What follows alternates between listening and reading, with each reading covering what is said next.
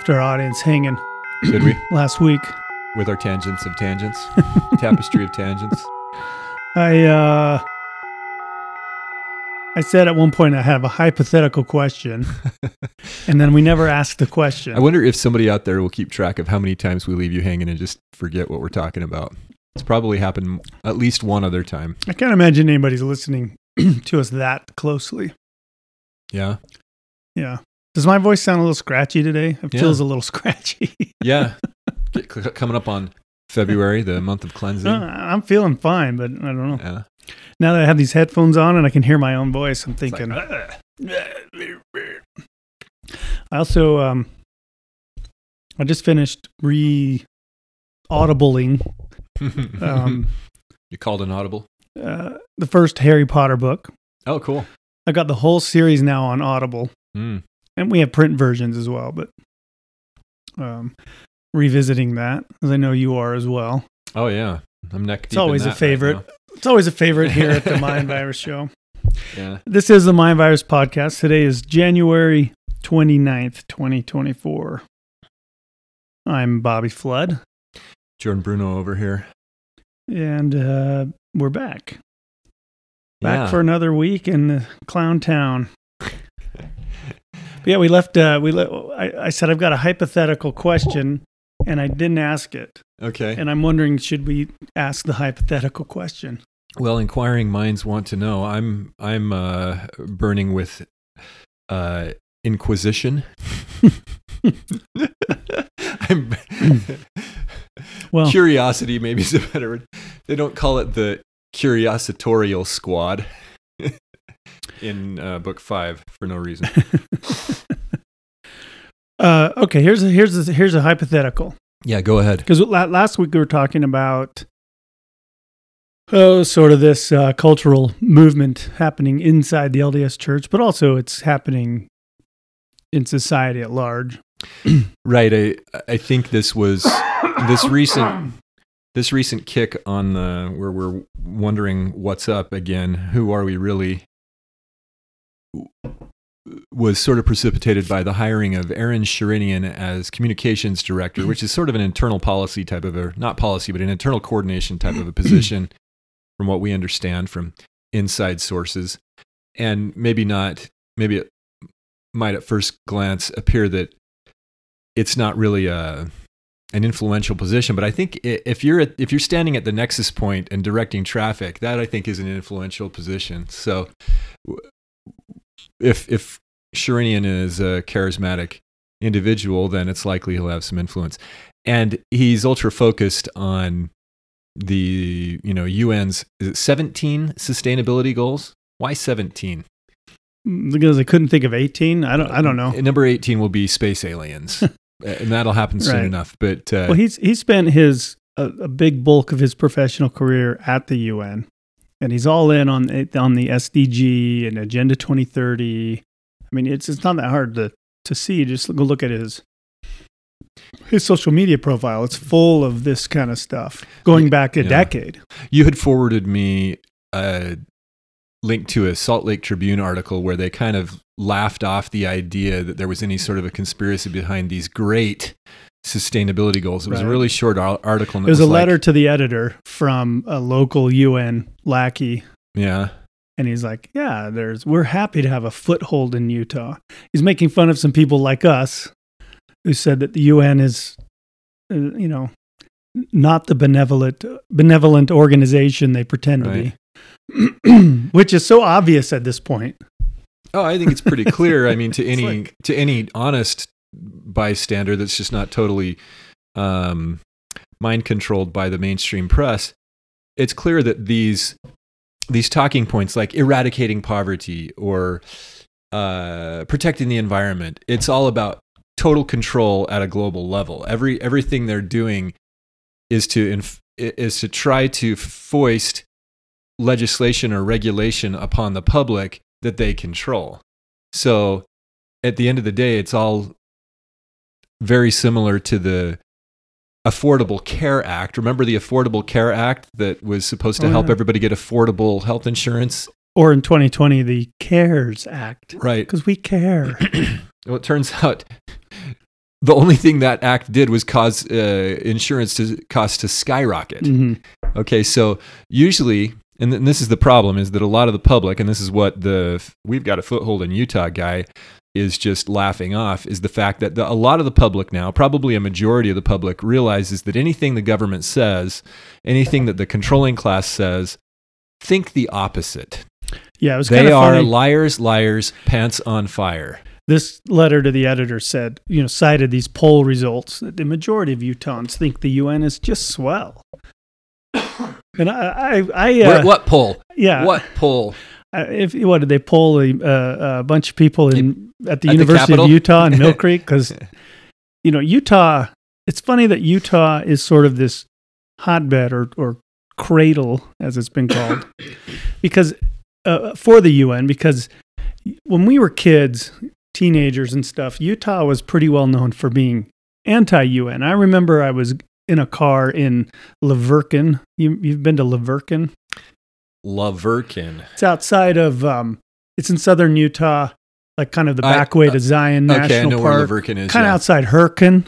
I know Herkin and La Verkin. Yeah, it took me a minute to to orient myself, but yeah. We were driving through La Verkin. This was probably in the 90s.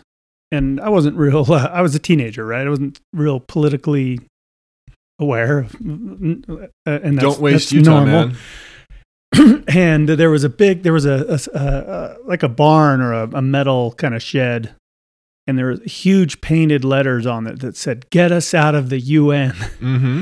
This has been going on for a long time. Boat Yeah. rights, yeah that movement. right and i remember thinking what's the un and why do we want to get out of it Mm-hmm. well now we know Now we know. we being the united states you know get out of it but uh, we also learned this week that the United Nations Relief and Works Agency uh, has uh, or had or allegedly provided uh, people to uh, double as militant jihadists and were involved in the October 7th attacks. These are employees of the UN RWA. so they were engaging in aid to Palestine by helping attack Israel. Yeah, their their Palestinian aid was shooting Is- Israel concert goers, I guess. If you Mm. assuming you accept or uh, assume that uh, everything we heard that day, If we was- can believe you know, we take it at all at face yeah. value. But but ne- regardless, here this is the UN. It's supposed to be a, a neutral peacekeeping organization uh, engaging in terrorist acts. And oh yes, if your case you're keeping score at home or wondering, the LDS Church has donated to the UNRWA in the past. In 2006, I haven't done enough homework to find out if they've done. So the LDS Church has been funding they've been attacks funding on Israel.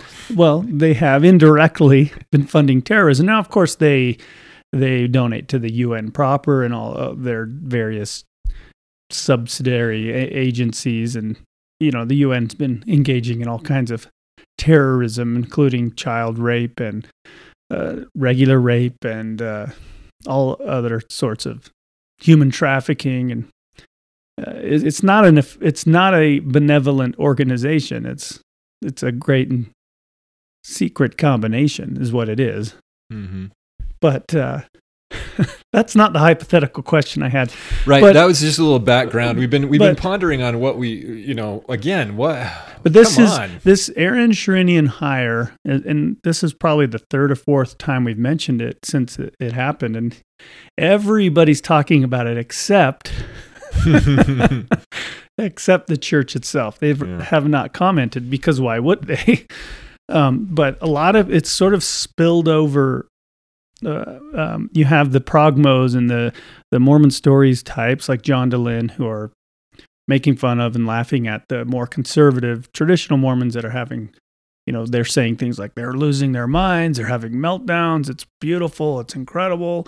They're so uncomfortable with allies and pro-gay people. Look at them, and they, you know, and they laugh at them. And and then you have the the trads, mm-hmm.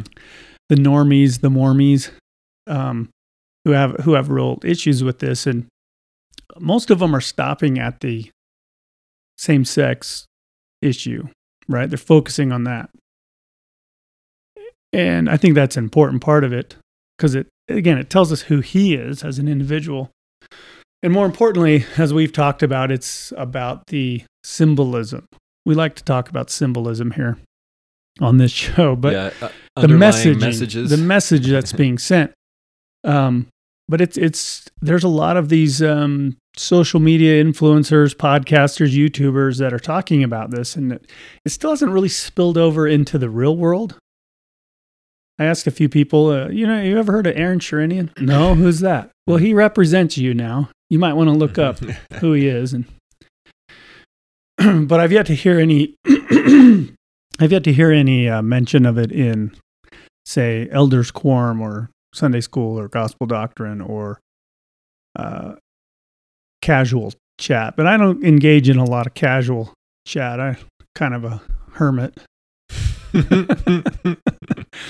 but online, it's definitely in a firestorm. And of course, the church is aware of it because I'm sure they listen to all of these podcasts. I don't know if they've if they've ever found us, but some of the bigger ones that have thousands of YouTube subscribers, I'm sure that people from the uh, strengthening what's it called? The Strengthening Church Members Committee. yeah the uh, the uh, the party, the Gestapo, the The the Inquisitorial Inquis- Squad. Inquisition. I'm sure that they monitor these things. And so here's the hypothetical I was going to talk about last week, and I think maybe we'll we'll at least get it out there. We don't necessarily need to continue on this thread, but I wanted to tie up that loose I think you should build it up a little bit. I think you should take some more time to tantalize us about Tune in what next this, week. what this potential hypothetical, Tune in next week, and I will let you know what the the hypothetical, question. question. no, here it is, and and um, some of you who have been following following along may know that this wink wink hypothetical question isn't as hypothetical as we think. oh, you're you can't you can't like just tell exactly all the details. You have to like right. leave a little bit Let's so in marketing you have something called a persona. You've probably heard that term. It's a uh, marketing persona. yeah, it's like you sit together. Pierre Delecto. Yeah, No, that's a different type of persona. that's a different. right? That that's called a burner account. But uh, a persona in marketing is like you sit down maybe with your team or whatever, and you figure out based on data you might have your typical customer. If, if there is one individual that represented your major audience, you know, your base, what would that Mhm. person be? And it's like, okay, well, they would be female, uh, 40, 40 to 50 years old, female okay. um, uh, into um, fitness. You know, depending on your company, right? They would they would uh, be middle upper middle class. They they would enjoy fitness and uh, Stanley mugs, and they would, you know, Ride a Peloton. right. So you have this this idea of like who who is and then and then you create materials you're marketing you you envision that person like i in my commercial that i'm writing here or my Mhm. facebook post that's the person i'm writing to Okay. i so i mean we we have a, a persona for the mind virus listener right Well, we know of at least three or four people out there in the world right that might be interested yeah the in this the, type of discussion. the typical mind virus podcast user is uh or listener is highly intelligent a little rough around the edges perhaps maybe their hair Un- hasn't unkempt. been washed in a couple of weeks Are you describing the Unabomber? i think that ted kaczynski Ted would have enjoyed our show oh boy Lives in a cabin in the woods. i've been uh, where Um, his cabin was Yeah, you, you talked about that. it's not there anymore they they took it down. made it it's in the smithsonian museum oh, they took it to the Smithsonian. Yeah. I think what they should have done, and he actually recently died in prison. I think what they should have done is taken his cabin because it wasn't very big, and just reassembled it in his prison cell. Yeah, for him. Yeah, why not? And and just say, you know it what? would, it would be no different. Here you go. Keep writing, which he did. He wrote in prison. Hmm. I think he's got another book or something out there, but Hmm. but uh, here's the hypothetical question. Imagine uh, we're going to create two personas, right? Two different types of prominent Mormons that we see nowadays. Oh, so you're going to parlay this into a comparison to the church. Well, well, you know, keeping in, on topic for what we've been talking about recently. Meaning like the mainstream church, because the rest of us really aren't marketing. well, there. The, I think the church can safely be. This is not marketing for like a fundamentalist sect, like say the Warren Jeffs community. No, or, no, no, no. Or uh, No, that, that's the their own brothers. thing. That's their own thing. But Lafferty Brothers Car Dealership. What? if you're looking for a good Oh. brand name, or more recently in that in the Lafferty chain uh, of custody or family tree, you would have the Lori Vallow. Da- Oh, yeah. Daybell. I started watching a Netflix series on her, Daybell Ice Cream. and uh, I didn't make it very far. Uh, just because I had to, I had to go. I, I, I started it to sort of say like Netflix, remember this for me, and now I can't find it again. But it didn't listen to you. no, So they're making it- Netflix stuff about Daybells, the Daybells already. right. Already. The what was it? Was Vallow and Daybell? Was it two different last names? Lori Vallow married a guy named Chad Daybell. Okay. And and while this was like real time, I didn't. This is like a big soap opera. There were a lot of follow it. ladies out there that really dived into this and got all the details. Anyway, let's imagine. So the, I think the church, the LDS church, can be safely cir- maybe three circles with a, a little overlap in the middle, perhaps. In one circle, you have your traditional, typical, conservative Utah County Mormon, right? Short hair, no beard, 1990s return missionary. yeah, a guy who served his mission in the 90s. These are the guys that are coming into their Bobby Flood as a 25 year old. These are the guys that are coming into their leadership roles now, right? They're 40 to 50 years old. Um, corporate executives or um, entrepreneurs, usually somewhat financially Clean shaven. successful. Oh yeah. Anyway, you have, and then their female counterparts, right? The T, the so-called TBMs, Mhm. the normies. These are probably the people that make up a, the biggest of the three circles, but that's it's not as big as you'd think. I, I think, and I know I'm speaking largely to the Mountain West U.S. church. Okay. Okay. the second circle is more of the progmo, the you know the This is kind of a long hypothetical question. Well, Keep it's going. it's Keep a going. big question. So the set you've got an overlapping circle of progmos, progressive Mormons, people who are Um, right. into the LGBTQ The leftists, slash and I U- can name UN names. slash We could Bill all name Hillary Clinton slash uh, we could name names of individuals, prominent individuals. I'm not saying Aaron Sherinian. yeah, Aaron Sherinian's in that circle, Prominent. He's advertised that. right? And you He's know, advertising for that. any any stake president or most stake presidents would be in the other circle. Now there is overlap, and I'm hearing about more and more of this uh, of people in leadership. So they're conservative and progmo. no, no, but they'd be considered faithful, traditional, believing. Mm-hmm. And then you have a small circle that Okay. probably doesn't overlap at all. That's maybe out there and like picture the sal- plan of salvation diagrams. This is the, outer, darkness, circle. people. and those are people who are like saying i believe the origin story of the church but something's goofy right now You're you are in outer darkness. you know if we were to put like you said aaron sherinian so we'd put him so if you're the- not drinking the Kool Aid, you're in outer darkness. Okay, I'm loving this. We're not going to get in trouble for this ever. Keep so if going. you, you'd put aaron sherinian in that the, the left circle right What's that? The celestial kingdom, no terrestrial kingdom. I'm just trying to In jive right with your. I'm trying to drive with your plan of in, salvation. in the right circle you would have like um say kevin pearson right area utah area authority Is that the dumb questions guy? Yeah. Dumb question. He didn't just say it was a dumb question. He was very emphatic about it in his delivery. Derisive. Is dumb The word. question. Derisive is the word Idiot. I would use. Yeah. and uh so and then and then maybe in the the outer circle you have someone like a Denver snuffer. Who- He's exed. right. right? Right. Well, But- so hold on a second here. So the people that believe in the founding get lumped in with Denver Snuffer. No, no, not necessarily, but I think he's a good example of somebody that is a believe still is a believer in the Book of Mormon and Joseph Okay. Smith. Who But, But- there's a lot of people who like Denver, who read Denver, who listen to him, and, and I don't even think they call themselves like a snufferite or something, hmm. but who are still members of the mainstream church. You might okay, that's probably true, but you have to have like a separate circle, I think, because like the big difference between him and the other people in Outer Darkness is his um, view of keys and authority. I think. I think if I remember Sure. right, he said that they had no authority.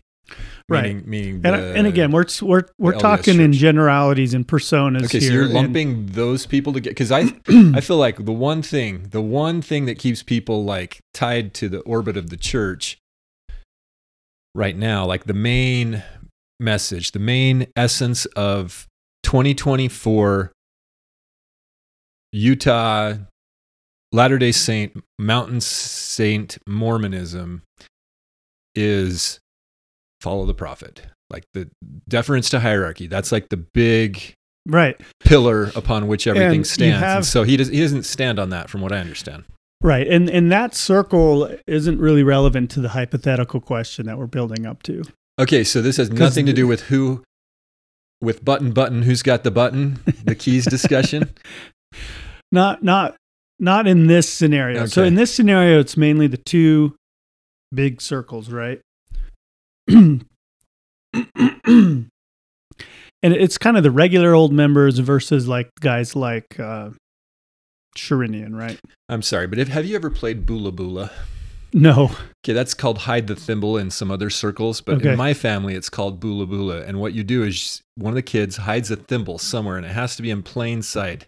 Okay. and then somebody ha well first of all you have to send somebody out of the room okay and the whole family's there and then the kid hides the thimble and the person that's been sent out of the room to outer darkness of course comes back in and then everyone starts to sing Bula bula, bula bula, bula bula, bula bula. And then the person is walking around the room looking for the thimble. And the closer they get to the thimble, the, the louder you sing bula bula. And then when they get right on top, it's like bula bula. And, okay. if they, and then they finally find the thimble. And the way they find it, of course, is is you're a, they're it's aided, like the hot and cold game. Yeah, they're aided by uh, the crowd singing Mhm. bula bula. And the, f- the best uh, iteration of that I think I ever was party to was when we hid the thimble in one of the uncle's belly buttons. It was still in plain sight. So So how's that funny. how's that relevant? well, it's just it's, it's uh, button button who's got the button made me think of that. So I just had to ask the question. But All right, so, uh, so let's cut to the chase we- here. for the for the for the AI or the sensors that are listening to this, this is going to make it really difficult to find um, the reasons to hang us in this and, episode. and the reason I bring this this whole thing up is because this, okay, but, this- but don't cut to the chase. You got three. I, I want to just recap.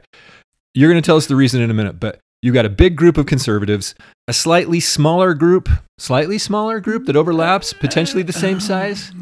Talking about Utah Mormons, prog. Mhm. You're going to call them progmos. These are people who are There's- like, there, go, are they all in on the There's- LGBTQ thing? there's more people in that circle who don't realize they're in it. They may not be like political And that's activists. why you've got overlap. Right. And and we can get into that because I, I think this there's this there's a uh, there's a uh, I have to sneeze, but it's not Okay. sneezing. Okay. Anyway, while you're doing that, so then you, so you've got those two circles, and then you've got Denver Snuffer. Right, which, which really I don't think a lot of people want to uh, that are that are still in the church. There might be a lot of people that don't want to associate with him. So is is John Dehlin in one of those circles? Because he was also exed. And what He about would Kate be- Kelly? I don't know much about Kate Kelly anymore, but John Dehlin is still an active in the, he's active in the Mormon zeitgeist, right? He's the host of Mormon Stories. He's he's this dead center of the He's the dead center of the Progmos, Of the- but he's exed. prog of the progmo movement because he's all in on allyship and um, leftist politics. So he's and- in the second circle, but he's been exed. yeah. I don't think necessarily. Okay, so excommunication has nothing to do with this either. not necessarily because again, we're this is kind of a cultural thing. Okay, so it's a okay. Okay, I'm just trying to understand. So anyway, the reason, the purpose. Well, my sneeze thought was there's sort of this underlying, and it leads to the hypothetical. I promise. there's this underlying idea that we see um, that the gospel that Jesus taught, that he preached, was one of inclusion, right? And that word is electrified nowadays. It was one of inclusion and uh, uh, love and acceptance. And yes, Except for the parts in the Book of Mormon where they tell them to kick people out, right? but in, in in in fact yesterday somebody in church said jesus said come as you are and he didn't actually ever say that. At least we have no record of it. But let's accept that right? That jesus wants people to come to church or to come to him. He never said come follow the sidewalk to the church. He said come follow me. Mm-hmm. Sure. But of So- course, the church claims him. So come as you are. Okay, we, we'll we'll we'll leave that as is. We'll we'll say okay, come as you are. But the the idea was never that you leave as you were. You leave changed. oh, a That- caveat. The gospel of Jesus Christ was is one of change. It's one of being born again. So there's this sort of and it, and it's catching hold in the how can a man enter a second time into his mother's womb? Well, he can unless the the only caveat to that, and it's a shame that nobody in the eternities thought of this, is same sex attraction. Like, the atonement doesn't cover that. It's just not good enough. And I'm being a little tongue in cheek, a little facetious, but it's that's the attitude I'm seeing. And there's this attitude catching on that we just got to love people and we got to accept them and telling them to change is mean. It's mean and you shouldn't do it because it's not our place to judge. And this phrase, it's not our place to judge, has become we're just going to let Babylon trample us to death. And you see this in Christian in Christianity at large, especially in the West. But they're never going to let Denver back in. Of course not. but see, so here's the hypothetical. Let's took a shot at their authority. Let's cut to the the chase. What I'm talking about, Christianity in general, is this is happening, right? It's Okay, okay. it's you know Jesus is just a bro. He just wants to put his arm around you and say you're you're cool, man. You're good. He might do that to somebody who speaks that language and responds to that, and then he would say, "Repent, Mm-hmm.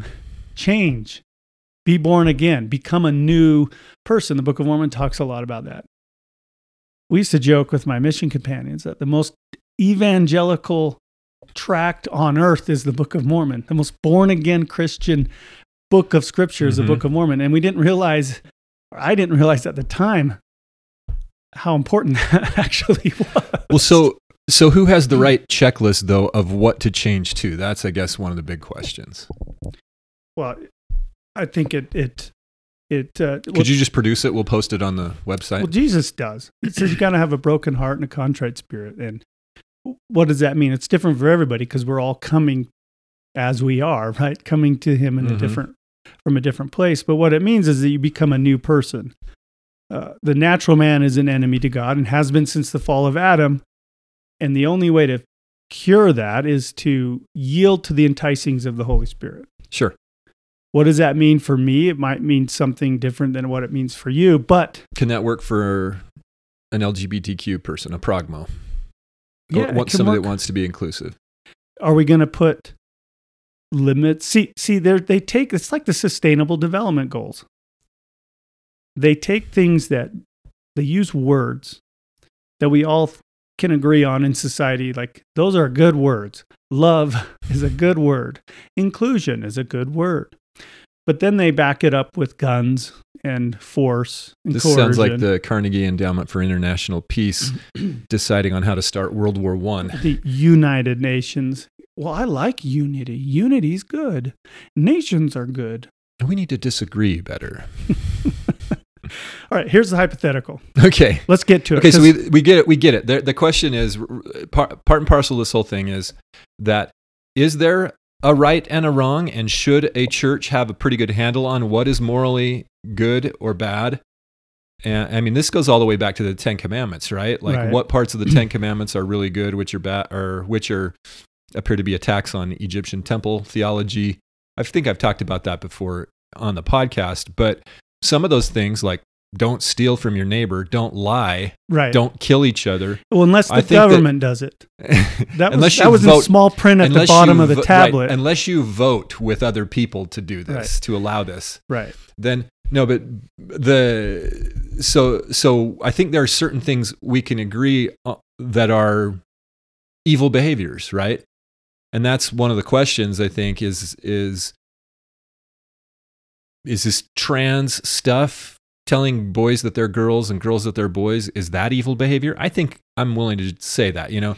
Then you get to the homosexual stuff and it's like well some people some people seem to have you know um Proclivity. a pro- like an innate proclivity. And, Sure. and you get into the whole discussion well were, were they born that way or is it just a preference? Is it a sexual preference? And and that's a little bit more of a gray area i think. But we But it- i think we can still agree that it's not natural and probably ought not be promoted because now you've got we talked about this last week there was a poll done recently and of course 78% of all statistics are made up spontaneously but uh 30 28% of gen z uh, identifies as LTB, lgbtq plus whatever bitrans which is an enormous. gay, That's one in three. gen z but you know like 50 years ago it would have been like less than 2% Twenty years ago. maybe when maybe we when we were 1%. teenagers, it was less. people weren't publicly talking about it, Right. you know, and and, it, and society was fine.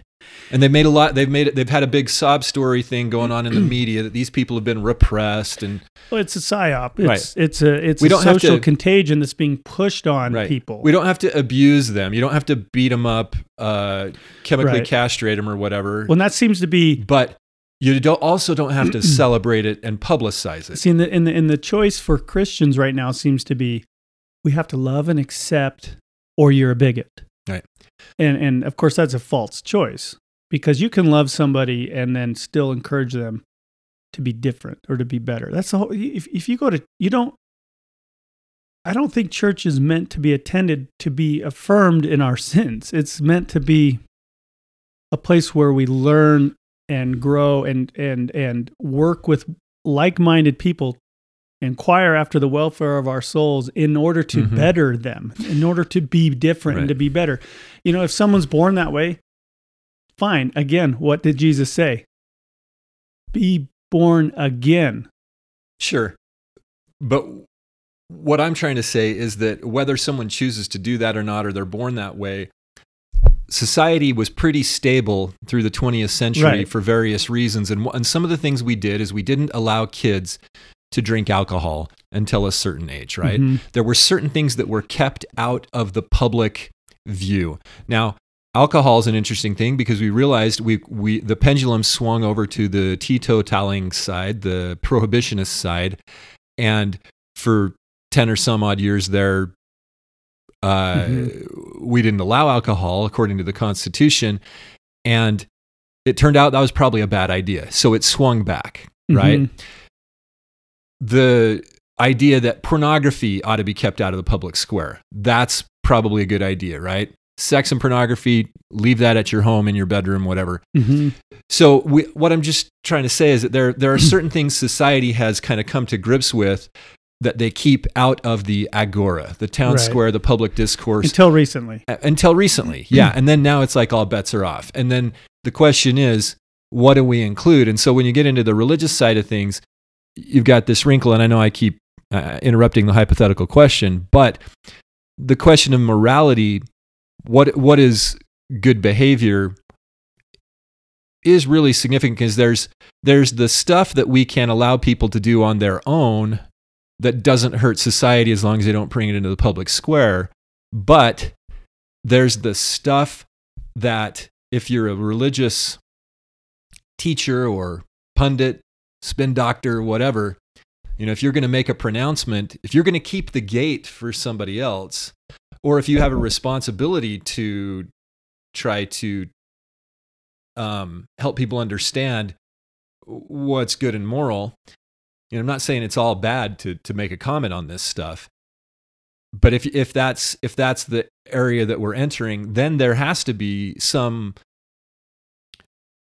uh, discussion, debate, or pronouncement of certain types of things that are actually just perverse and not not good Right. good behavior. But I mean, we're all everyone here in the world is caught in sin. That that's the whole point of the fallen world, right? So it's not like it's not like we're not all caught in sin and that we don't all need the savior. It's just some patterns of behavior tend to lead to uh, uh, you know debauchery and destruction of society and others Right. seem to seem to allow for stability even even though you have a level of imperfection amongst the population So here's here's at long last.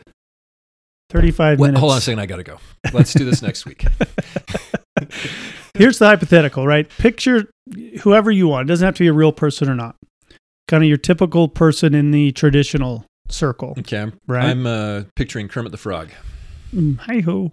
And let's imagine this person has a podcast or a YouTube channel with several thousand welcome to the mind virus sub- subscribers. Okay, now picture somebody in the other circle, the ally progmo left-handed circle. And they have a so this person on the on the conservative side is fairly vocal about traditional uh, Mm, right. viewpoints and values right. Okay.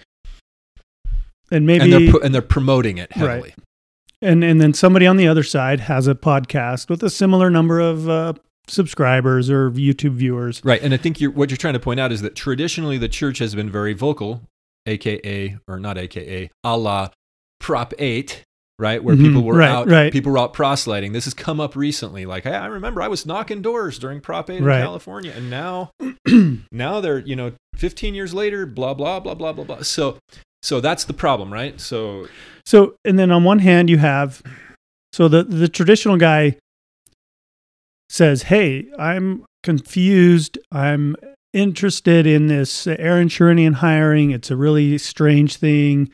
It goes against what I thought." The brethren of the church, you know, the leaders of the church, the church itself, the whole cultural well, this guy's even more specific. He's like, look, I paid money to promote the defense of marriage to avoid having a gay Right. marriage situation in America 15 years ago. right. And now the and church, I was told by church leaders to do that. That was the right. focus of the church.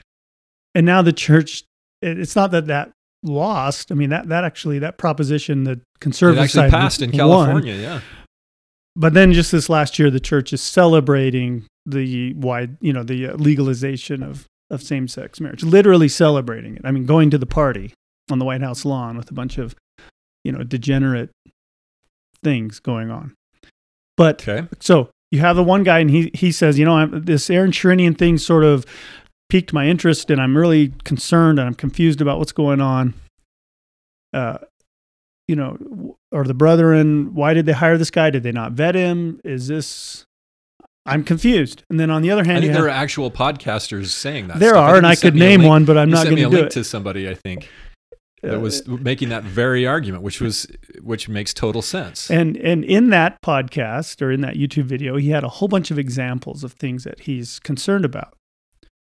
Fair enough, very right? very well sourced. On the other hand, you have guys saying uh, they're out there being allies, and I, I could name a few of these. I'm not again. I'm not going to in this in the sense of I'm not trying to promote or condemn anybody here. So you don't want to name names. It's hypothetical. Say potentially somebody who let's let's just make up a potential uh, fake scenario, like somebody who was a mascot at a at a, uh church sponsored school that came out of the closet and Hmm. now and then got uh, married to his gay partner and Hmm, yeah, now that- they're f- doing a lot of influencing, taking photos in front of the Salt Lake Temple, that could be a good example. like a possible uh, uh, hypothetical That could be a good hypothetical. Maybe that Okay. person's written books about that are sold in Deseret Book. They. They Would they be sold in Deseret they Book were- hypothetically? They, hypothetically, they were, Okay. Were they, are they would they were they hypothetically pulled for some reason? but Were they pulled off the shelves? so you have both I mean, in our hypothetical situation. voluntarily oh, okay. n- knowing what was coming, uh, uh, as in the wedding. Oh, Okay, so you have these these hypothetical examples, and on the one hand, um, you have so on the so the guy on the the hypothetically, is this ally is side. this uh, is this mascot dude just in our in our imaginary scenario? heavily promoted by like say high church officials that are also influencers like say maybe like a hypothetical young women's president Yes. Oh, okay Hypothetically, yes. Okay. But and, and maybe we just drop the charade here. meaning and, like and, churches you know, I always No, tell we're, we're talking like a church-wide position not I just always- like your ward's uh young women's president but hypothetically that would be I always tell people to be working for the specific. Be for all the specific. young women. Be specific. well, I'm being we're being hypothetical today. and a little bit a little bit tongue in cheek but here you have okay and so this person advocates for the lgbtq plus plus lifestyle maybe even leftist politics um, in the case of Sherinian, which you are being specific, but he's a, a, a public, public figure. figure. He's he's Public pushing the UN and all that, as we've talked Pub- about. public tweeter Okay, so both of these people are out there in the public saying certain things. Here's where it gets a little bit hypothetical. Who? Here's the here's the question. here's the hypothetical question Here's At the question. last. Who is the church more likely to excommunicate? long pause. okay, who of, of the three groups? No, De- no, no. Denver Ignore snuffer. They the- they Denver- excommunicated Denver. Denver already got John Dehlin pushed it really hard. Like And he he got was- kind of angry, didn't Right. he? It was really about him being angry. I, I didn't follow that that know. closely, but I'm not sure that t- he would be excommunicated today. Maybe he would.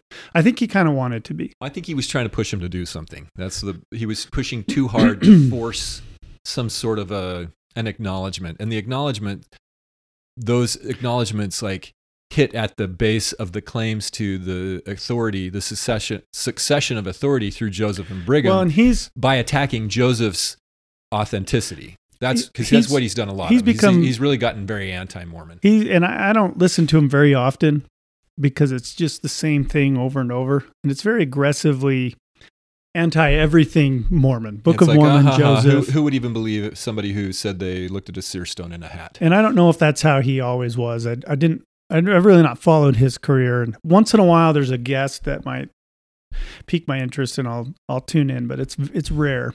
And there's a few guys out there like him that have been exed or left. But we're talking about in this sort of scenario, in the in the people that we're referring to, both of them are in the church and want to stay in the church. In their the real people that we're kind of using as our examples.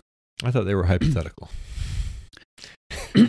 hypothetical hypothetically they're they're real okay. but i think that's an important part of it because these are people that that want to stay in the church and they want the church to be something Both the progmos and the conservatives. and the conservatives i think want it to be what it purportedly has been for forever right? A, a safe haven against the world. Generally speaking the leaders are small c conservatives. I mean, we had the ezra taft benson movement but even just beyond that i mean the, it's people who But, but I mean, you're talking about people pre 2020, right? Because 2020, I think, upended a lot of the eh, conservative apple cart. right. For sure it did. But pre 2020 i think most especially here in utah and the mountain states figured that the church was mostly filled with people who shared their basic values like we shouldn't ignore the constitution or we should value the constitution we should fight for individual liberty and we should fight for morality Well, are you saying that people changed? Like they became pliable mentally? Uh, because who the leaders had, or the no, members the people just had no.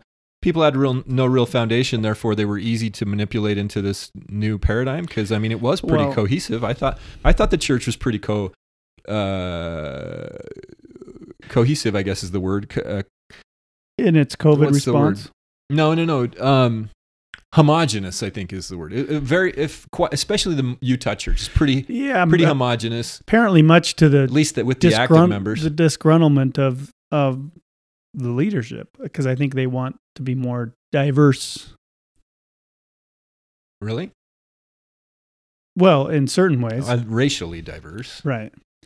No, so so and these are things we can get into, leading to the you know the the how we would answer that question. You know, who's more likely to be excommunicated in such a situation? Now, I know of some What would, conservative. what would cause somebody like that to get excommunicated? Like John Dehlin is a good example of somebody get excu- getting excommunicated on the progmo side, and I guess Denver Snuffer is a good example of somebody getting excommunicated I on think the the difference. on the conservative side. But that goes way back to like 2013 through 2016. I think the something like that. difference between those two, and and based on what we know, right? We never have all of the information, but I think John Dehlin wanted that outcome, So John Dehlin was 2015. Denver Snuffer was 20. But I don't think Denver wanted that that outcome. I don't think that's something. I think Denver, based on what he has said, I think he he wasn't seeking that, but he also had his reasons for saying what he did, and in both cases, I guess they both Touched they, the they- electric They fence. both touched the electric fence of authority, you know, and saying you don't have it, Okay. or you never. In Dehlin's case, it just sort of became like well, I don't think you're all frauds and liars, and this is stupid. And, I don't think Denver said it until a well after he had been exed, but his Well, he implied he wrote his things. his problem. He's, he wrote the book uh, "Passing the Heavenly Gift," which it's interesting because you're describing a scenario very similar to Mormonism around the turn of the 20th century, where we have a pro polygamy element and an anti polygamy element, and the do- official doctrine of the church up until 1900, up until 1890 to 1904, where the two manifestos were read. Up until then, the the from jo- from Brigham, because it really you can argue that it wasn't Joseph, which we've talked about. So let's just say from it's pretty well documented that from Brigham from the 1850s through the, to 1890, the official stance of the church was polygamy is not only important to the church and acceptable, but required for the highest levels Yeah, of it's the new and everlasting covenant. Yeah. Yeah, so there was that, and then all of a sudden it was we don't practice it, we don't do it, we disavow it, and um, that's 1890. Then we get statehood, and um, 1904, I think it was when it was um,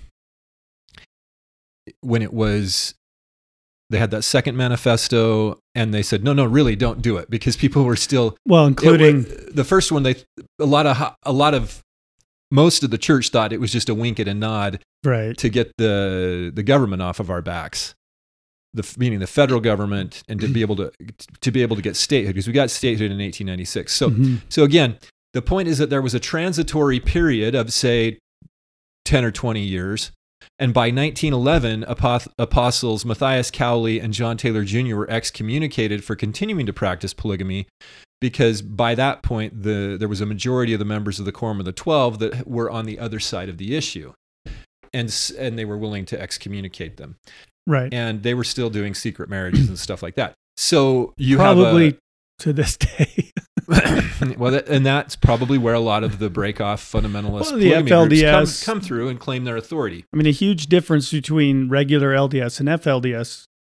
The primary difference is polygamy. Now, now culturally, that's sort of become a different thing. But and and, and I'm speaking Do- generally, not doctrinally not just far as foc- Mormonism. yeah, not just focusing on the the Jeff saga, but FLDS still read from the Book of Mormon and and they, have a lot trace their roots back to back John to Taylor. Joseph. Yeah, back to Wilford and John Taylor.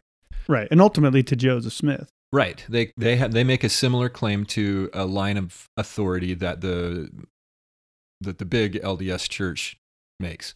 But what I'm saying is that, and this is why Denver was X'd. Maybe we'll get in trouble just for talking about it. But the point is that there was a, if if you look at the historical record, you had a phase of Mormonism where polygamy was essentially required for the highest levels of exaltation, and then it became an excommunicable offense Mhm. and there was a, a transitory period in between where both camps were kind of locked in together and then it became clear which side of it the church was on. Mhm. so you're describing a very similar situation. And so for all of the censors out there it was bobby flood not me that brought this up. I'm just articulating what he said and showing how it's similar I'm to what I'm denver just wrote. I'm talking about the things that the inquisitor the inquisitive squad the, the inquisitorial squad. It was bobby flood no but that the point is that's that, i think it's a i think it's a fair comment how can we not bring that up it's like look that's exactly what's going on you have and it's and it's and weirdly it's all related to sex and wokeness right. At least that's the it's the main issue. yeah. And, and woke, that word is sort of, I guess polygamy is related to sex too. of course it was. So it's all about once again it's all about sex. yeah. Sexual preference. Well, I prefer two or three. or- Well, and you you've got this. I, I alluded to it earlier, and I'll, I'll elaborate. You have this movement, why, and which is why I think these two circles overlap. Is there are a lot of people who would consider themselves in the traditional camp, but who are saying things like, "We have to accept everybody, and we we have to just love people, and, and it's not our place to you know to offend people." And also, there's some problematic ideas in, in, in the family proclamation. It can be a real challenge for people. I'm hearing that in normie in church, circles. what are the problematic ideas in Well, the pro- I- I- proclamation? I don't know. I guess it depends on. one man and one woman. I think I don't the, know. The judgments of God will come down upon the world because Right. of this. that that's that's because right now the, the the the traditional people, especially people like who we uh, referred to, this YouTuber who was confused. Right, he's made a couple of videos. Conservative dude who's like asking questions like, why is this? To- why is this being tolerated and, and not? He's, he's he's basically saying, well, it doesn't look like it's being tolerated. It looks like it's being embraced, and that's why I'm talking about this now. Right. And I, uh, th- I, I have a response, and I'll I'll leave it for now. But those those that circle keeps pointing to the Family Proclamation, which was issued in 1995 by the first presidency. By the, the, way, way if you it's type signed. into Google, if you type into Google LDS proclamation, it wants to point you to on the restoration first. So Right, which was which was issued in 2020 in the spring conference of 2020, and just got buried under the news of COVID and all but of what the I, events. what I want to say is that that is manipulative search because Well- what they do is statistically that they have they have analysis going on about how to auto complete that field for you right, based on and, and they they game that we, and it's been documented that they game that no, the church spends And a lot of money on making sure that they fill up the first few pages of Google. well but Goo- that means they're in cahoots with Google to make sure you don't look at the proclamation of the f- or you don't unless you really intend to look at the proclamation on the family you don't actually get it you're not you're not Right. they're not Google's not hinting it to you but the unless the, you're really the proclamation on the family was 1995, I believe, maybe 96, and it's been a big deal. Well, It's here's what it says. It says gender is an essential characteristic of individual premortal, mortal, and eternal identity and purpose. That's interesting. Okay, I, I want to. I'm glad you brought that up because somebody on Twitter, um, just today actually, Is that problematic? somebody. It, well, yeah, to the to the uh, to the leftist, yeah, to the to the rainbow religion, yes. What if But- somebody's in the what if somebody's going through progression and they're trying to decide whether they're going to be a Well, man or a woman? Or is let, this, let me back is this it up. trying to say that when when your intelligence was formed, you had either a male or a female well, yeah, let me back it up. So for the for the traditionalists, the the the family proclamation has been the shield, right? The umbrella. There's even like the people at BYU are holding umbrellas um, as a symbol of like shelter from the rainbow Really? assault. It's People at BYU are. yeah like students had the, like there was protests and counter protests right? And Mm. if the rainbow kids were protesting then the counter protests were people with umbrellas and Mm. but i think and, and this is where we can get into this conversation of, you know maybe it helps answer our hypothetical question is the, the proclamation on the family's never been officially canonized. And maybe that's just the way it is nowadays. It's not signed. It has nobody's name on it Uh, other than gordon b. Hinckley it says Gor- this was read by gordon b. Hinckley. It's signed the first presidency. Now i don't know if that's important or not but it's something i noticed recently looking at it. And only four of the apostles who were alive when it was issued are still alive, and that's mm-hmm. Nelson, Oaks, Holland, and Eyring. And they're all, you know, they're all pretty old nowadays. now, take that for what it means. I'm just pointing out some observable facts. But I guess the question is is the family proclamation bulletproof or as bulletproof as the traditionalists think it is? Because they always point to that. And they can point to conference talks. Conference talks aren't bulletproof either. Plus, we know from the Haney doctrine that as soon as some uh, one prophet dies, everything they ever said is wiped out. So here's what I'm getting at. You brought up that question or that sentence. Read that sentence again. Gender is An essential characteristic of individual premortal, mortal, and eternal identity and purpose. so I posed the question something like this was on the Twitter, the X. I posed the question Ex some- Twitter. something like I see more and more members having problems or uh, saying things like the family proclamation has problematic ideas. And the further we get down this road, I'm wondering if the senior leaders would agree with that sentiment. Sort of a thought question, like do Mhm. do they? Is, is and somebody replied. I don't get many replies. It's just my tweets are me in a room, and that's it. They don't get a lot Shouting of engagement. into the wind. Sometimes I'm shouting, type shouting. I also got got temporarily banned. From X? yes, for uh, uh, uh, Mayor Mendenhall said something like "All are welcome in Salt Lake City," and I said, "Unless you're unvaxxed, in that case, you can just die." Which I was quoting the movie. Um, you know, you know what? Mad, Mad, Mad, yeah, Mad you know what, lady, you can just die. And Except for you, lady, I just hope you just drop and dead. immediately I got like censored and and had a timeout on my account because of saying I guess you can just die. Because you're which- being sarcastic. But anyway, um, Sarcasm not allowed on Twitter. the person this person on Twitter replied. I don't know who they were. They said, "What if one way that the church could sort of weasel a, a way through to fully embracing LGBTQ transgender world, which if you talk to people like Aaron Sherinian, they're probably all up for that, or all you know, a lot of people in your relief society or your neighborhood." I mean, go look around Utah County, right? right in Salt Lake and Utah counties, right? The In heart of the saints. You see mm-hmm, plenty of mm-hmm, trans mm-hmm, flags and rainbow flags hanging up. They could say gender is that you meet when you're walking down the street. They're the people No, they're not. that you meet I don't meet anybody. each day. So gen- they could say gender is internal. How what's the phrase again? It's an essential characteristic of individual premortal, mortal, and eternal identity Mhm. So and purpose. What if they now say yes, it is it's it's, it's gender is an important part of eternal and premortal identity and we have to get it right. So we gotta change it. So you obviously you you you're in the wrong you got you got the wrong assignment. You had a doctor that assigned you to the wrong gender or you know your spirit butted in line. You, you know you're supposed to have a girl body but you, you butted in line and took a boy body or Mhm. whatever. And and I kind of thought everyone after that was all messed up. Right, you messed up a whole up generation. Thirty percent of the generation got messed up because you butted in line.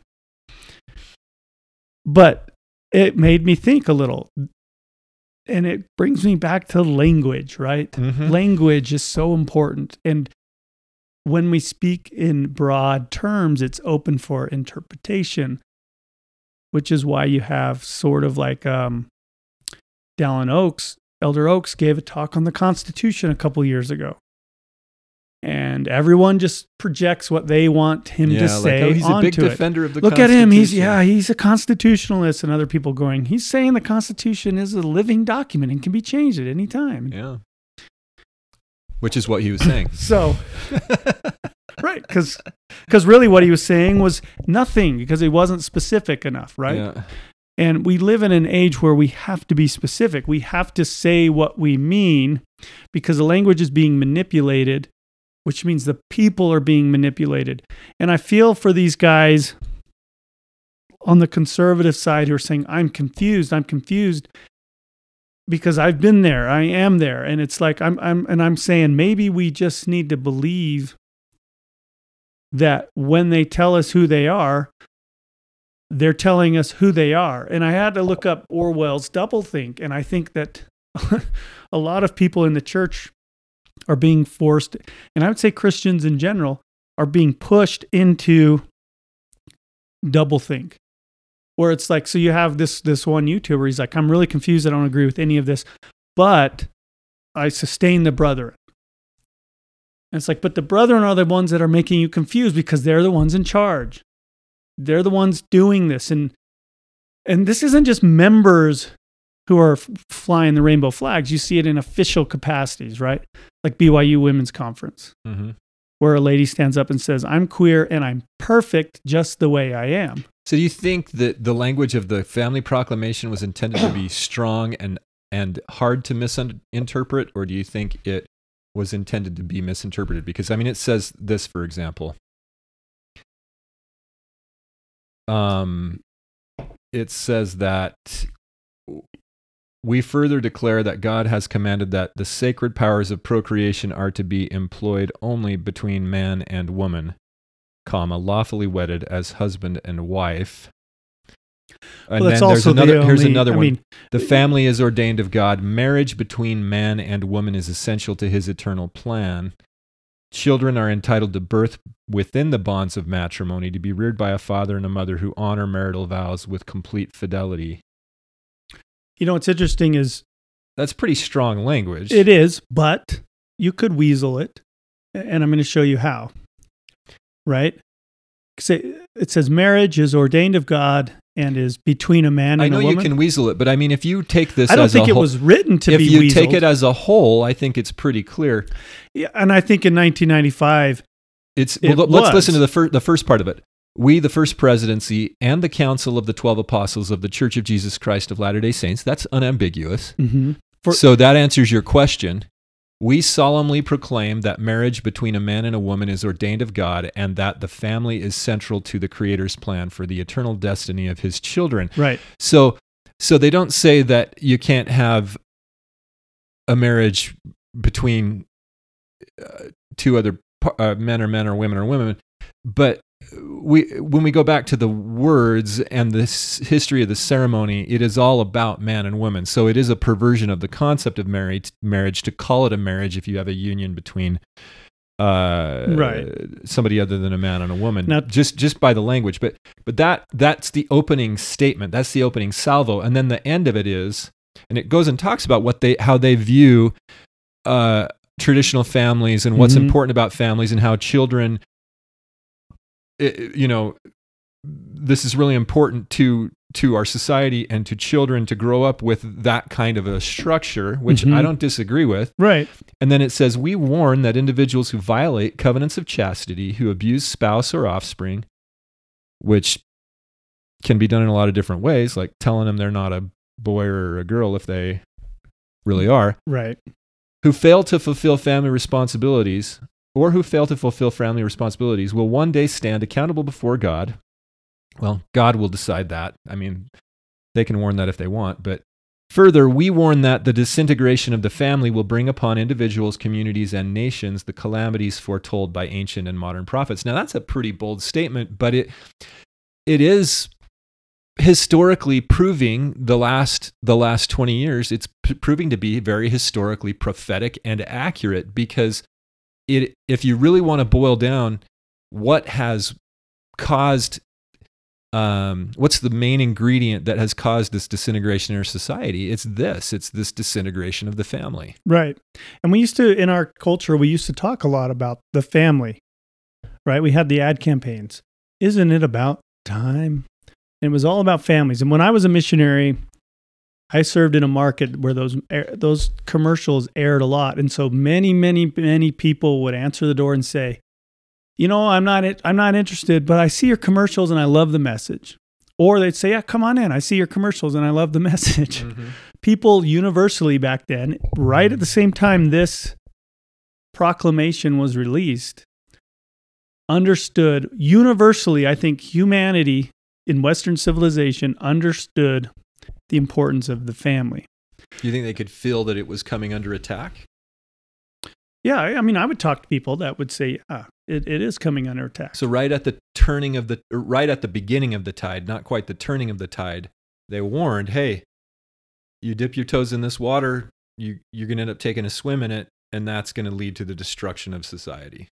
And and I think the family's been under attack for ages, right? But hmm if you look at the last 15 20 years it's been it's been a new level of at least in our lifetimes to the point where even saying the family is under attack can get you in trouble because how dare you how dare you offend someone that doesn't have a traditional family? To where we you know I mean, we have people trying to redefine mother's day because there's some people who don't have mothers. So mm-hmm. it's like, so, so that this day is for mothers, or even expanding Mother's Day into just being sort of like whoa, Women's Celebration Day, because not every woman is a mother. Like, right. That, that- but this is from the- this. That's the more likely right. idea that these women are feeling left out because they didn't have any kids. Well, sorry, This is for moms. it's yeah. a Mother's Day. yeah. And, and my point being is not necessarily to find Mother's Day, which is just a marketing ploy to sell flowers and things, but right. but language, right? And and this destruction, this whole idea that you can't, you like, uh, you have people out there in politics and in culture and like, um, what's that guy's name? Ibram Kendi, who wrote the anti-racist racist book. He's saying things like you know having a, a traditional family is white supremacy right? I'm not sure if he coined that idea but it's out there in that circle right? Certain things are white supremacist and one of them is staying fit and also having a mom and a dad at home is white supremacy. And thomas sowell warned about this in the 60s and 70s you know. Uncle Tom. I mean, but one of the smartest guys out there, and he gets denigrated. Oh yeah, if yeah, you ever want to read some some great stuff? Read Thomas Sowell. Like read the uh, the the um, oh gosh, what's it called? The something of the elites, I think.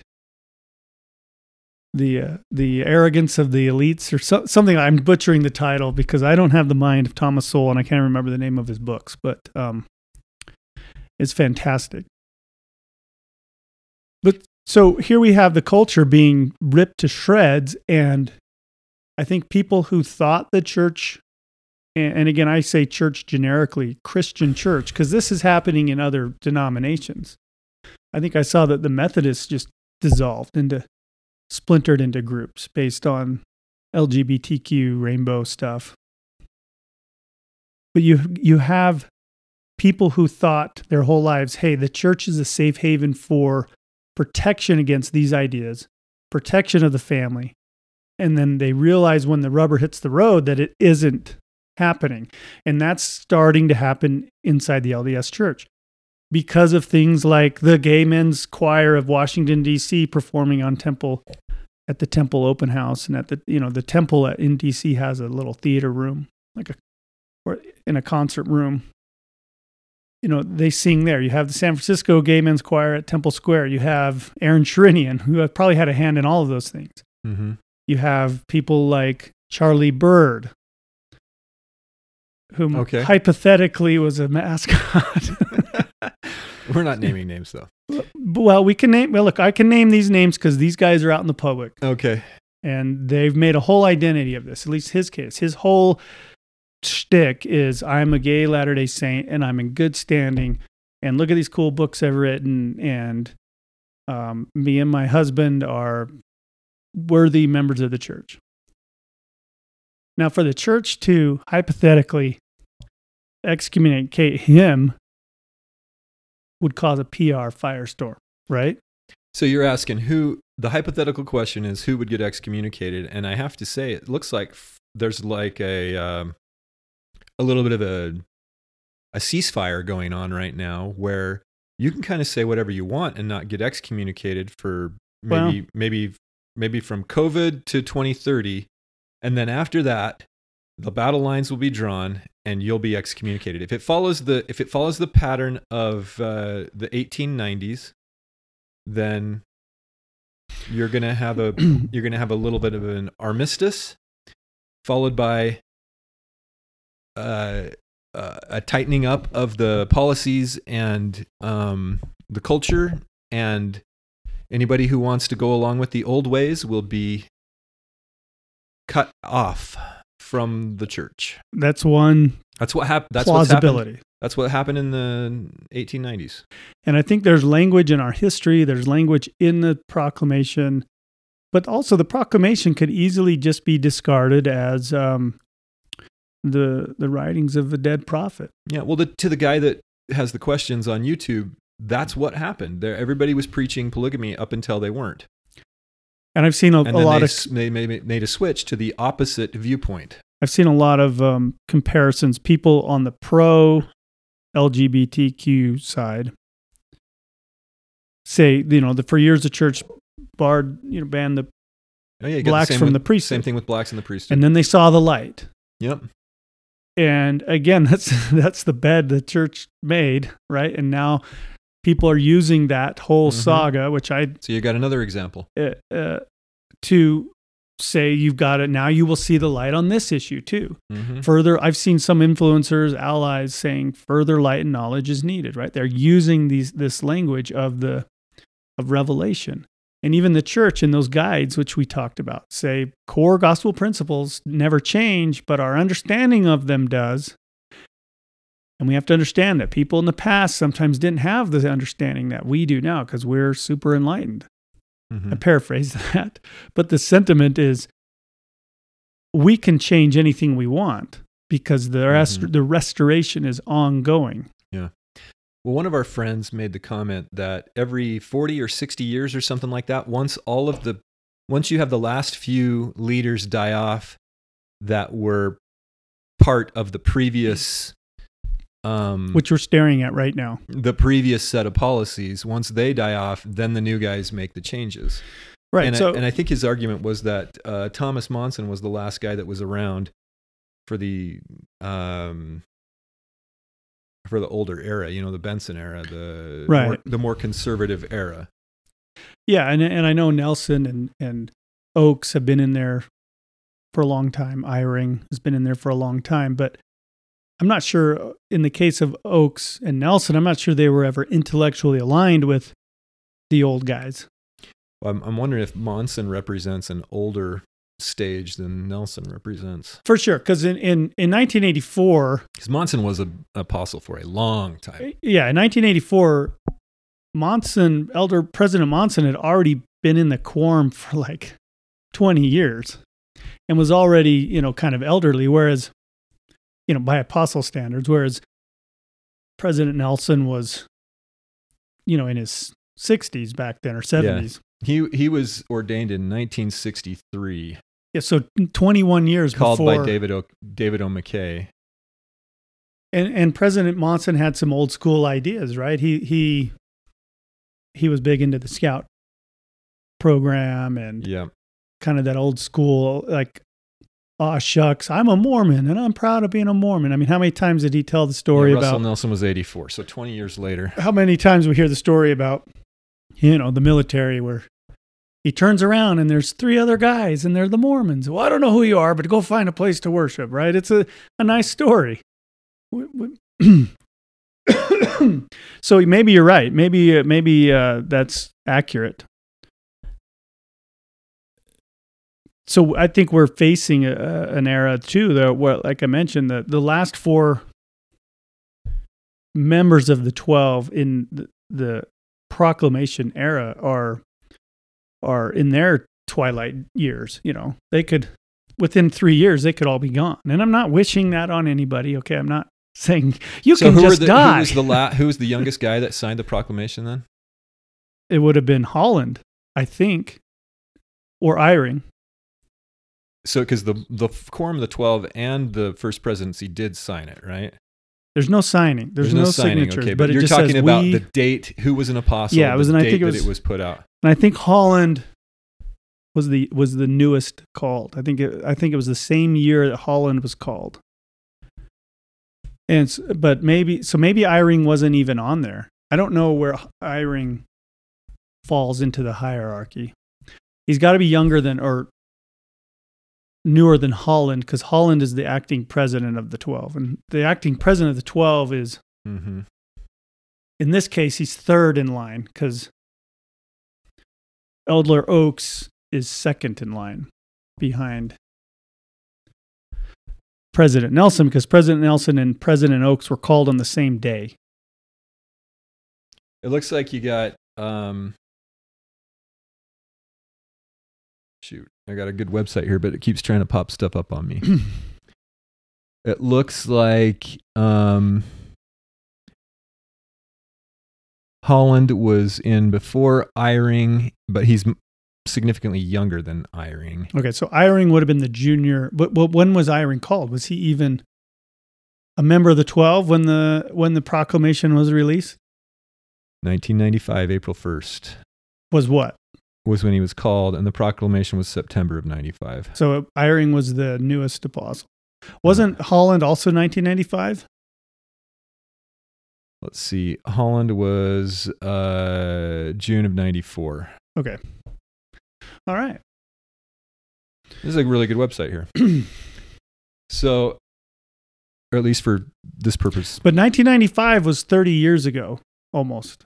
Yeah. Well, Henry B. Eyring is uh, 90 years old. And let's see. Jeffrey Holland is 83. Born in 1940.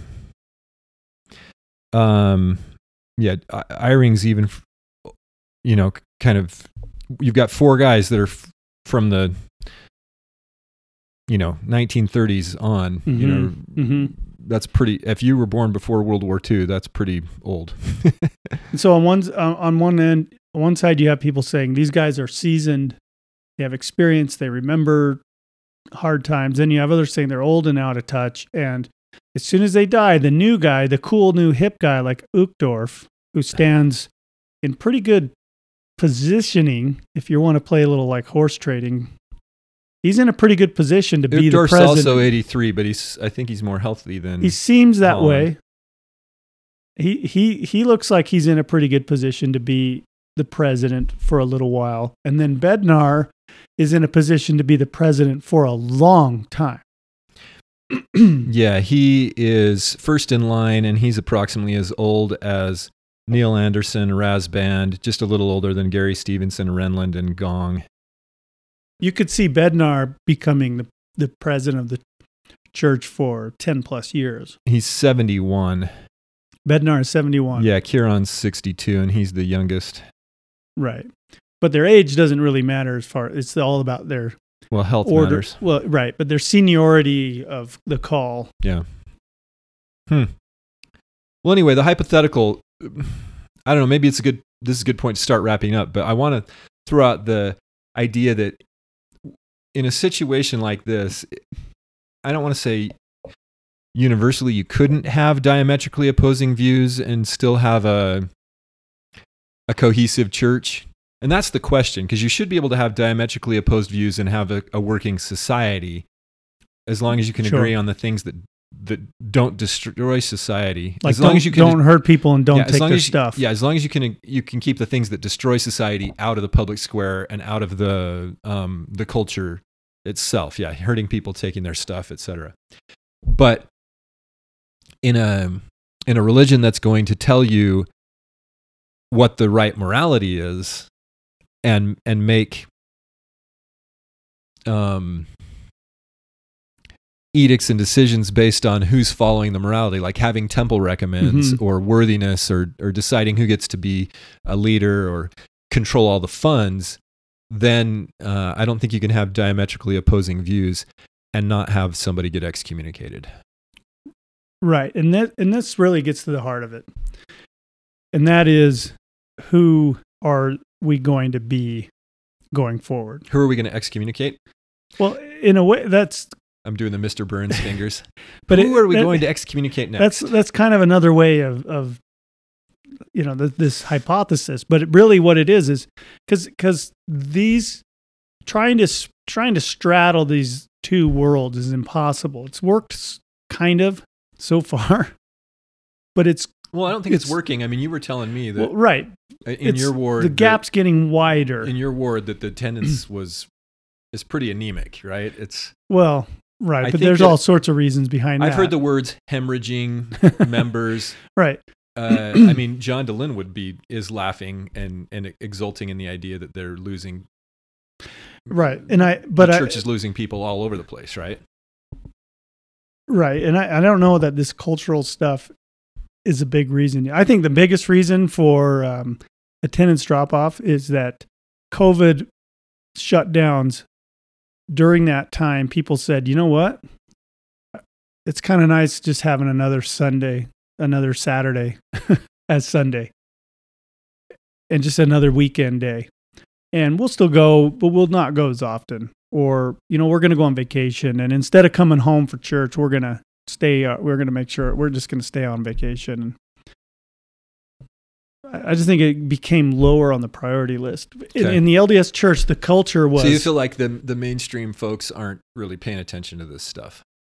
a lot of them probably aren't because they're not on Twitter or YouTube. They're just living their lives. So by osmosis, they're getting the cultural shift slowly, and as long as they don't Well, look the- too close at what the church is push, pushing, the they'll be happy. The when- when, rainbow- the proclamation for the rainbow is put out. the rainbow people are far more aggressive proselytizers than than the Mormon missionaries are, and it's that's what's kind of what waking up a lot of people to it is when they show up and they drop their kid off at, at primary or youth uh, Sunday school, and there's the teacher has a rainbow pin or tells them that gender can be fluid in church or reads a transgender book in church. Have I mean, you I've, seen that locally in your? I've not seen it, but I'm seeing accounts of it happening. Mm-hmm. Again, take it all with a grain of salt. But the point being here is this trying to have it both ways. No, it doesn't last very it's long. It's not lasting very long because it, you know, picture somebody standing over a small crack and then they keep walking forward and that crack gets wider and wider. At some point, that person's going to have to choose which side of the crack that they walk on. And I think right now we're experiencing that the the crack is just lo- just wide enough for the person to have a toe on each side of it. Well, what happens if there's an earthquake and it splits further? See, that's the I think then they fall right also- down into the middle of it and die. That's part of your hypothetical. And uh, yeah, you there's all kinds of analogies, right? The crack that I just talked about, poison in the veins, a mind virus. Right. It's in the same vine virus that's affecting culture at large is a is a is a infecting microcultures, right? Including churches and schools in neighborhoods. So the hypothetical is becoming real. And one of the things I I replied on one of the Twitter threads was what I said last week, which is a phrase I've been ponderizing TM a lot. And that is have ye inquired of the Lord? You know, the words of Nephi. Because ultimately that's the only thing you can do. And then and then you act on the answers to your inquiries. There's that word again, right? Inquiry, inquisition. I think inquiring of the Lord is more than just shooting off a prayer before bed. It's an inquisition, it's an investigation. It's it's a serious it's a serious attempt to know his will. And we all have to do that. You can't do that. You can't farm that out. I saw somebody said something like you can't delegate your fitness. You have to do the work, right? well, you can't delegate your spiritual fitness. Mm-hmm. You can't just say, well, the, the prophet hasn't warned me about Aaron Sherinian, so he must be fine. I think the problem is the prophet signed off. The prophet hired him. But the, you know, the, that's what's causing the confusion right now. But the, pro- the prophet hasn't said that the UN Agenda 2030 is actually a, a global communist takeover. They're trying to No, that- destroy the freedom in, of all nations. they consider that matter closed. Right. And so you can't you can't farm out you you can't delegate your spiritual fitness. You've got to do the work yourself. So I repeat what I said last week. Have ye inquired of the Lord? Okay. Well, I got Jordan yawning. have I inquired of the Lord? Uh, are you asking me? I'm asking I feel like everybody I know who the an- hears. I feel like I know the answer to this particular question. I've I've made my opinion known. I'm open to metanoia. I think uh, God God will judge people, and how we treat each other is really important. The big problem in our society is that we have amassed the resources under tight control in some very small groups.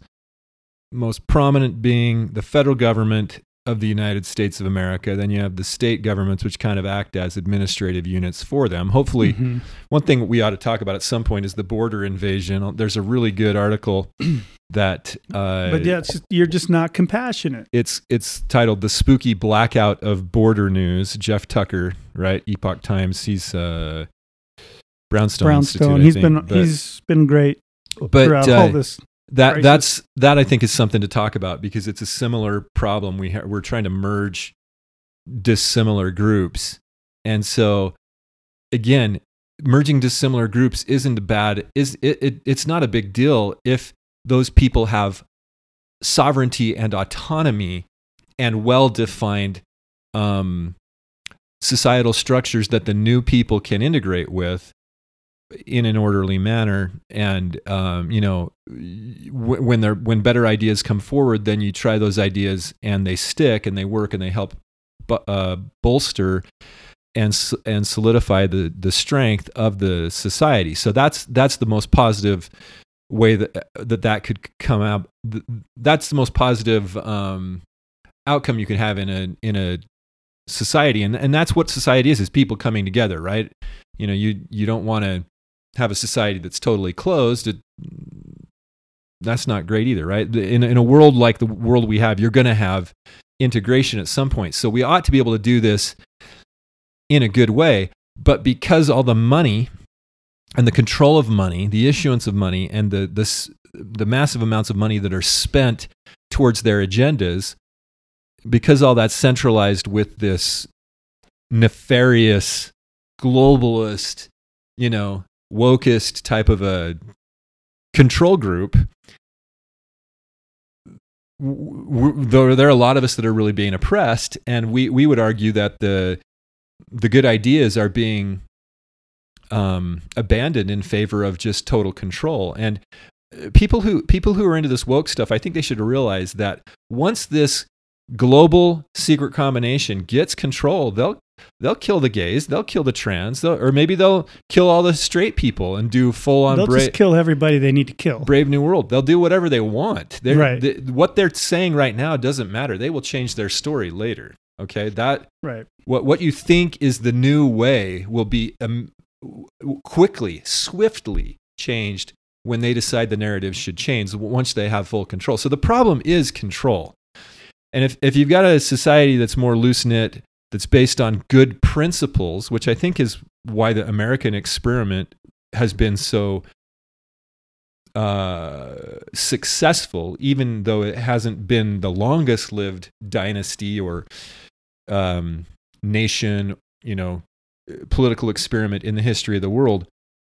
It's at least been very, very successful because it was based on good moral principles that kind of came out of English common law and the Western tradition. And so, so if we had a, if we wanted to expand on that and approach Zion in a way, we'd need to refine our morality and maintain our individual sovereignty and, and also develop enough tolerance to help people come to grips with better ideas as they integrate with each other, right? And so the big problem is the centralization of power and control, and that's why we all get wrapped into the thing. If we didn't, if we didn't have that, then we could we could still continue to work out our differences um, in some sort of a positive way, and it wouldn't matter who that that that you had the wokest or LGBTQ crowd involved. The problem is they're beating us over the head with with public money and influence, and, uh, have infiltrated these uh, institutions that can, that have such control and influence in our society. So the same thing applies to the church. They are a centralization of power and control. And when at the high levels they decide on who gets excommunicated, that was, uh, I think, Dehlin's excommunication was probably pushed by top levels, and I know for sure uh, that uh, Denver Snuffers excommunicated was pushed by the top levels. This is one these Snuffer was never crosswise with his local leaders. In Right. fact, they really liked him. You know, I think so others have been, you know, from the top as well. yeah. Sometimes it happens from from below, but they they say that it doesn't. That's the problem. They say that it doesn't, and um, the big problem is we have a centralization of money, land, control, and message, and so therefore we can't work out the good ideas. We can't we can't work together and we can't be inclusive in our own way. We have to we have to deal with this monolithic blob monster that's oppressing us. In, in, and it's not just that; it's education, it's the military, it's the government. It's all it- it's all the government. You know, it is a blob monster. But we weep for Zion. right? All right. Well, that's the hypothetical question. It is hypothetical. But I think it's a good question, and I think it's one that you should take to the Lord. if this stuff were ever to happen to you in your society, you probably should think that about it hypothetically in advance, so you could figure out how. Well, I've made the argument many times on this in this space and in my own mind and with anybody who'll listen that I think uh, of all places that we go and attend and be together with other people, church should be one where we can hash out different ideas and sort of wrestle with with the scriptures with with God with the with society like figure this out we've got to figure this Yeah. out people And I think the, that's one of the problems when in our culture, the one you and I belong to, is that for my, most of for my life, the idea that I was brought up with was, well, we already have that figured out. Right. Just conform. right And I didn't understand how um, if how dangerous that is, how incompatible with with making uh, uh, helping our society to to get over some of these problems. It's it's very incompatible with moving ahead in a good way. It causes a, a big when you when you have a conformity based culture, then you you're gonna lock horns with people who get a strong enough voice and say, "Hey, it should be a different way," rather than Right. allowing people to work out their differences together. Because that was never what I was raised with. It was always, "We know what it is, and here we're going to tell you it for every every And- year and every four years." And there's certainly principles that we know through history, right, that are better. That there is a better way of life that is objectively better, and people are better off with living under those principles or with those principles.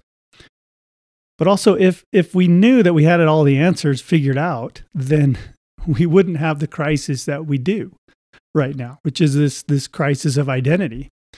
there is an identity crisis happening inside the LDS Church, and it mirrors the one out, out in the society. It's like, which way, Western man? Mhm. Which way? we ought to be able to persuade we ought to be able to persuade people of the what, what we think is the right way. However in, if, you look at the church culture the problem is everybody says well what did the prophets say? What did the brethren say? We have to do that. And that again is the problem. Hy- hypothetically what if they didn't didn't say anything?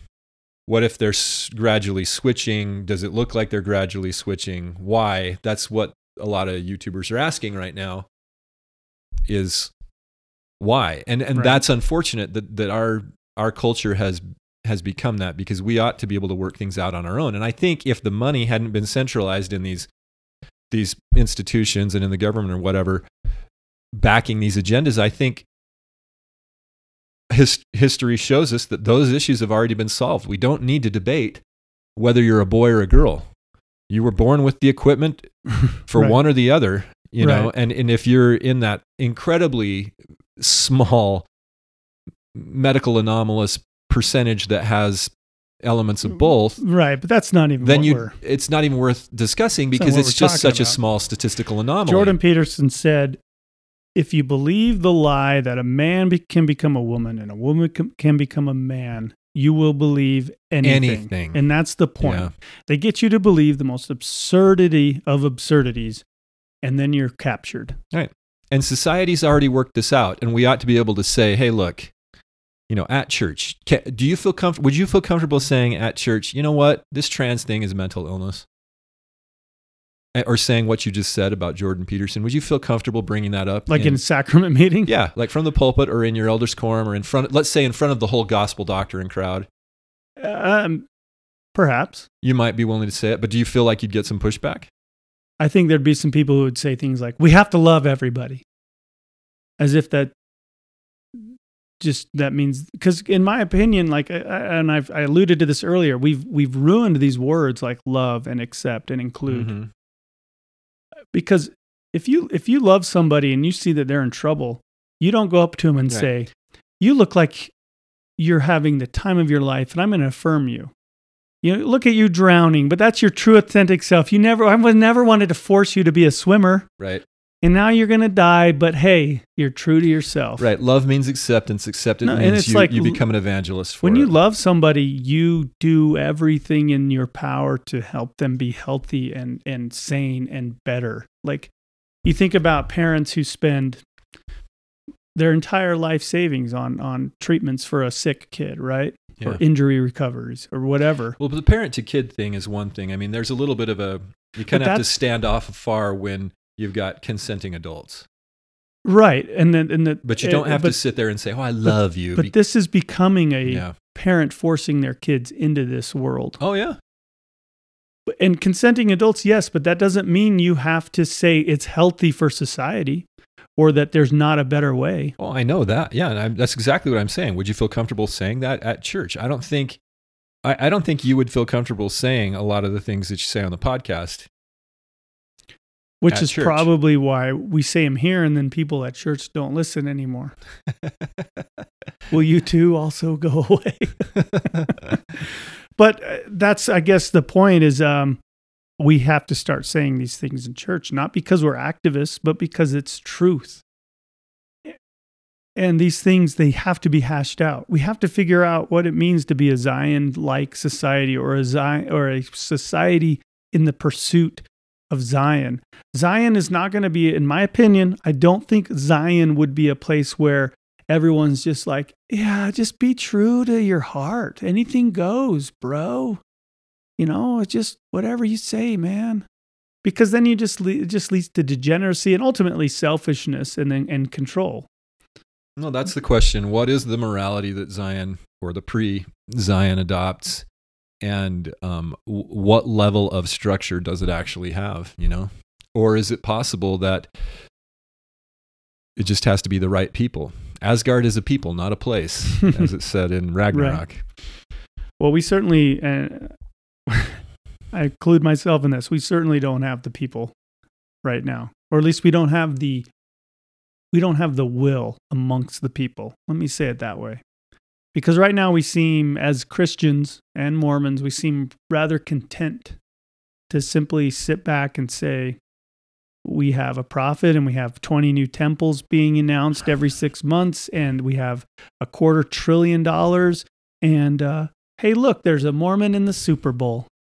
You know, it may be that uh, lot, most of the people just don't have time to worry about it. We spend a lot of our time during the year paying off the federal government, Right. paying taxes, just trying to survive, and that that is a huge problem for society. It really is. We we really have enough technology and understanding that we should most people shouldn't have to work that much. We have we Right. could create massive excess, but instead we spend all this money on control and war and propaganda Right. and we don't you know collectively it's ho- it's hosing us we're destroying ourselves so such a huge problem but uh Well, thank Yeah. you, everybody. That's probably a good spot to Black try, pill. try to wrap take your up. black pill